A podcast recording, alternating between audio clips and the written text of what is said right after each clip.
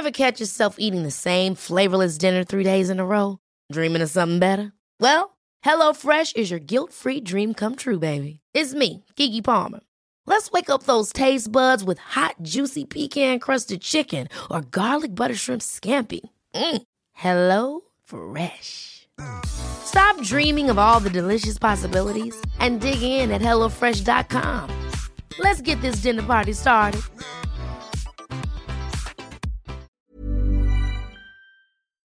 No puedo creer que estoy diciendo esto, pero tenemos que hablar de fútbol. Hola a todos, esto es Sin Comentarios, el programa con los temas y noticias que a todo el mundo interesa y las opiniones que nadie pidió.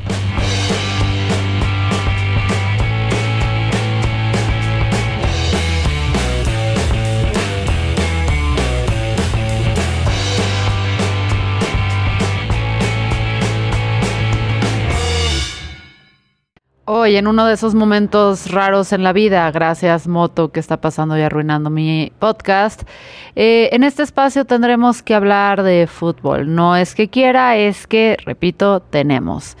Este episodio, nada más como contexto, está saliendo a dos días de la inauguración del Mundial de Fútbol Qatar 2022 y si sueno a que dudo es porque realmente no tengo idea. Pero la cantidad de noticias horribles que han salido sobre lo mal anfitrión que será este país nada más se acumulan.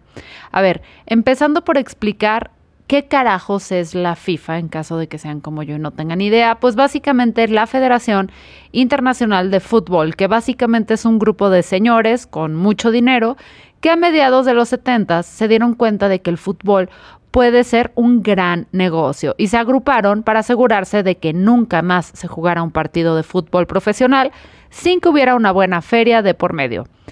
Eso nos lleva al Mundial, un torneo en que los mejores, en el que los mejores países de las distintas confederaciones en el mundo se enfrentan a ver quién es más bueno.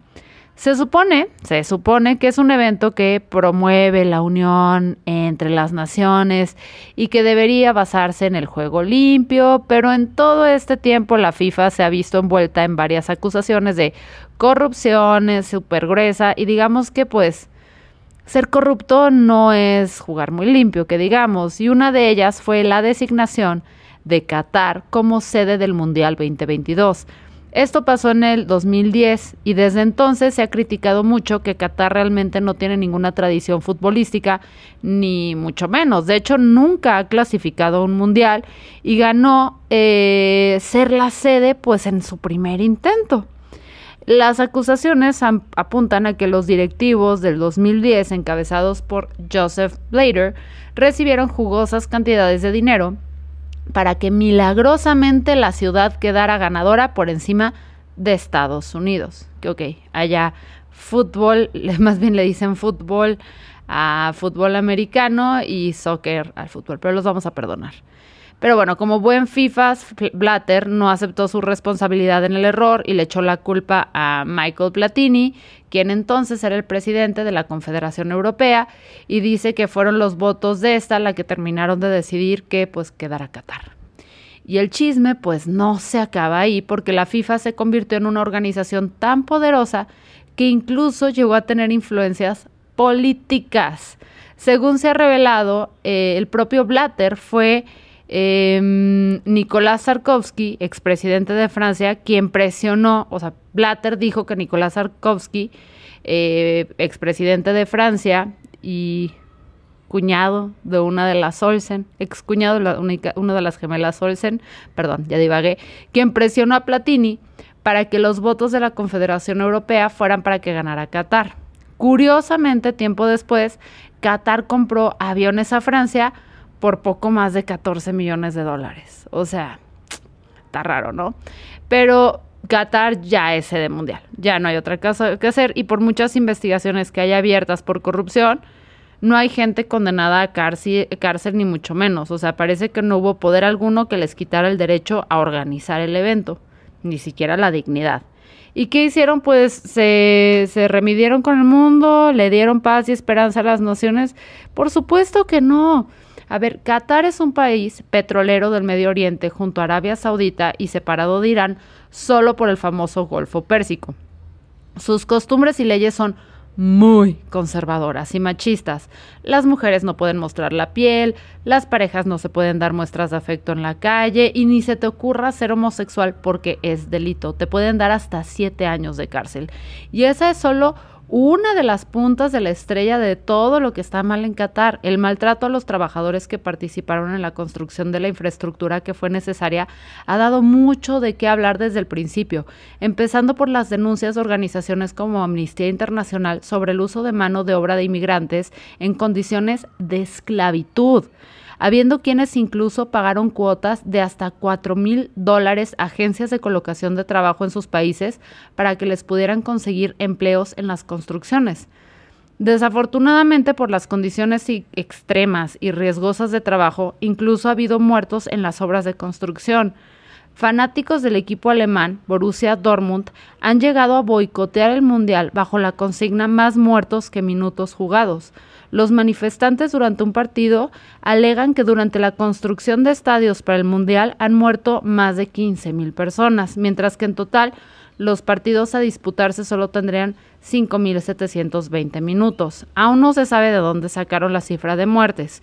Lo que sí se sabe es que The Guardian sacó en el 2021 una cuantificación de 6.500 muertos, que seguiría siendo más muertos que minutos jugados, provenientes principalmente de países asiáticos entre el 2010 y 2020, aunque es una cifra que incluye eh, todas las causas de muerte, ¿no? Ahora, los números oficiales de Qatar, pues son tres muertos entre los ocho estadios construidos.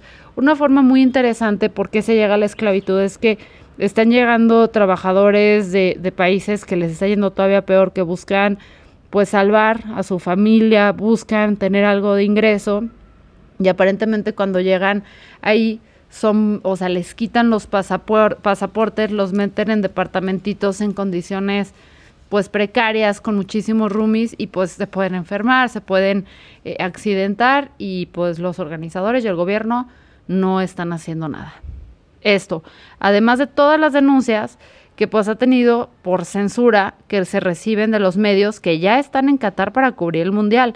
En general, la queja es que no importa que tengas acreditaciones de prensa, la policía no te deja grabar nada en la vía pública, lo cual puede prestarse a una serie de violación de derechos humanos impresionante. Todos estos escándalos de corrupción y violaciones a derechos humanos ha hecho que varios cantantes y músicos se hayan bajado ya del tren de participar en el Mundial, entre ellos Dua Lipa, Rod Stewart y Shakira. Y entre los que sí van al concierto durante los días del torneo están los Black Eyed Peas, Robbie Williams y J Balvin. Ahora, otra cosa que acaba de tronar es que en Qatar se había acordado que sí, porque por lo mismo de que es un país sumamente conservador que está regido por la ley islámica Sharia, eh, que limita las ventas de alcohol, la venta de bebidas alcohólicas, los cataríes solamente podían comprarlo en ciertos lugares con un permiso especial o en hoteles y restaurantes. Entonces, inicialmente Qatar y la FIFA habían negociado que sí hubiera venta alcohólica en ocho estadios de la sede del Mundial, pero ahorita Qatar dijo siempre no. Y aquí viene el comentario, ya salió un video de unos mexicanos bien pendejos, porque no hay otra forma de decirlo, que suben un video de ellos filtrando una botella por el aeropuerto escondida en una chamarra de la selección mexicana.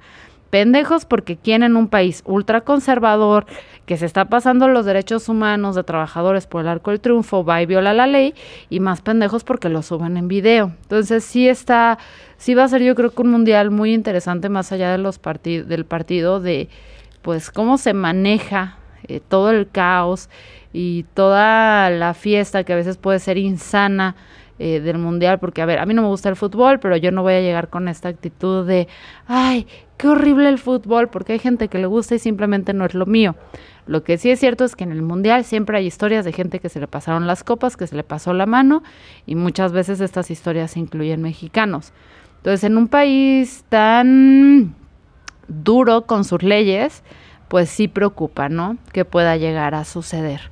A mí, francamente, me parece impresionante que aún sabiendo que estaba involucrado todo este caso de corrupción de derechos humanos y todo eso, la FIFA no haya recapacitado y haya dicho, vamos a darle marcha atrás, que los patrocinadores, por ejemplo, Budweiser, que eso estuvo muy chistoso porque Budweiser era de los principales, principales, principales. Y pues resulta que cuando, de, o sea, neta, a dos días de iniciar todo de desmadre, dicen no va a haber venta de alcohol, publicaron algo así como en su cuenta de Twitter de vaya, esto va a estar incómodo. Y pues lo, lo bajaron luego, luego. A mí sí me impresiona que las marcas se suban a este evento, pero te habla de, de la fuerza y lo importante que es para los países. Pues ya veremos cómo se va desenvolviendo esto. Francamente, y ahí como, como me decía una persona muy cercana y a la que estimo mucho, a mí me interesa ver más la parte de los derechos humanos, la Olimpiada, la violación de derechos humanos que se va a llevar de manera paralela a los partidos. Pero bueno, esto es lo que tenemos. Eh, nos escuchamos el lunes con el resumen semanal. Yo soy Fernanda Dudet y esto fue Sin Comentarios.